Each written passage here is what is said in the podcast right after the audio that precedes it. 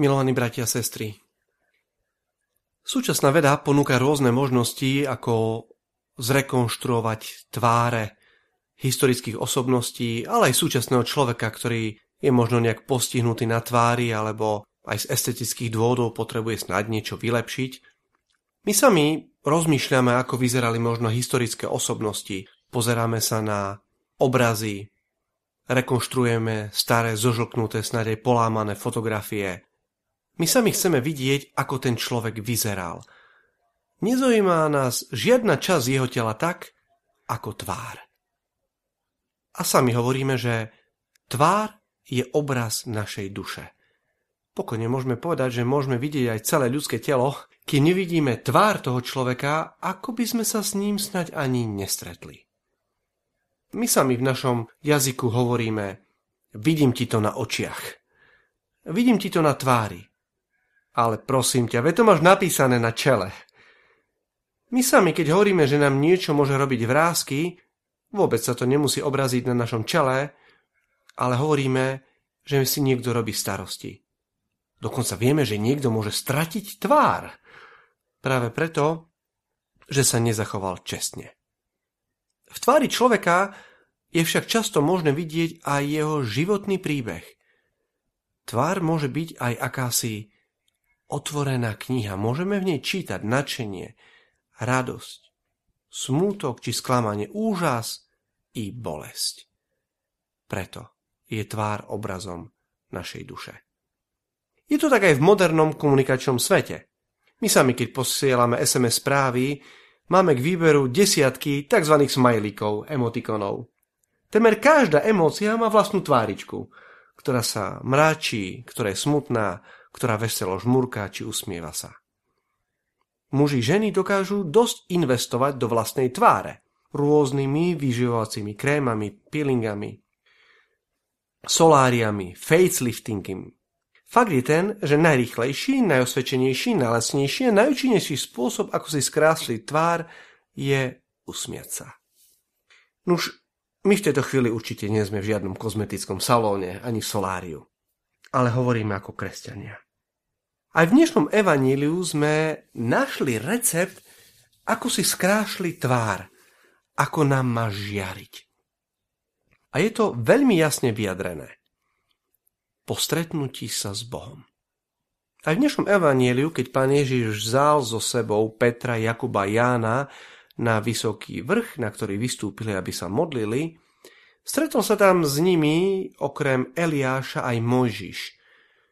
Jemu samému žiarila tvár, keď zostupoval z vrchu Sinaj, po tom, čo tam strávil niekoľko dní s Bohom.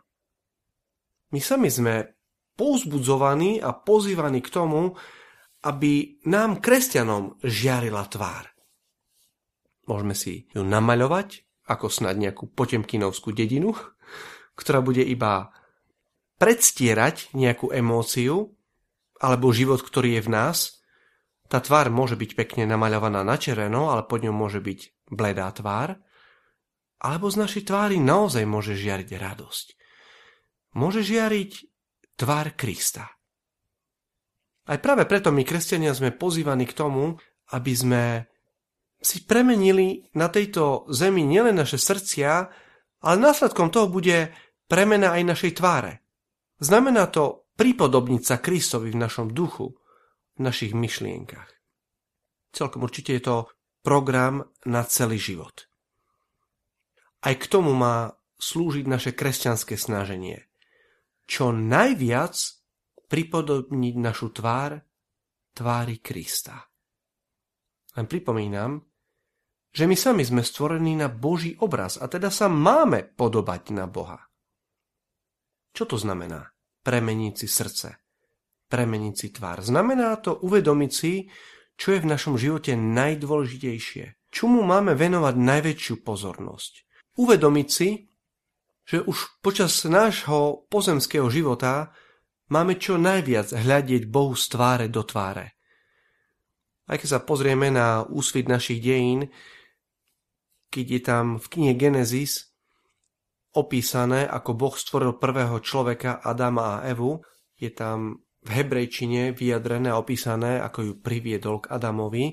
Exegeti hovoria, že slovo, sloveso priviedol ju k Adamovi vlastne vyjadruje, aby na seba hľadeli, aby venovali pozornosť jeden druhému.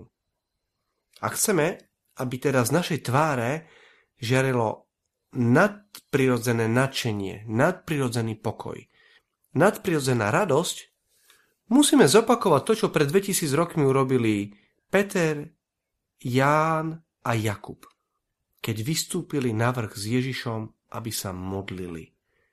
To je podmienka toho, aby sa všetky tieto nadprirodzené vlastnosti zračili z našej tváre. Vraj každý mladý človek má peknú tvár. V strednom veku vraj má každý človek takú tvár, akú si urobí. V starobe má človek takú tvár, akú si zaslúži. Preniknutú skúsenosťami, snahou slúžiť tomu druhému, venovať mu pozornosť, povzbudiť ho, potešiť ho, i vypočuť svojou vlastnou tvárou. A tak prosme pána, aby sa nielen z našich myšlienok, slov či skutkov zobrazovala Božia láska, ale aby väčší život bol vidieť už v našej tvári. Amen.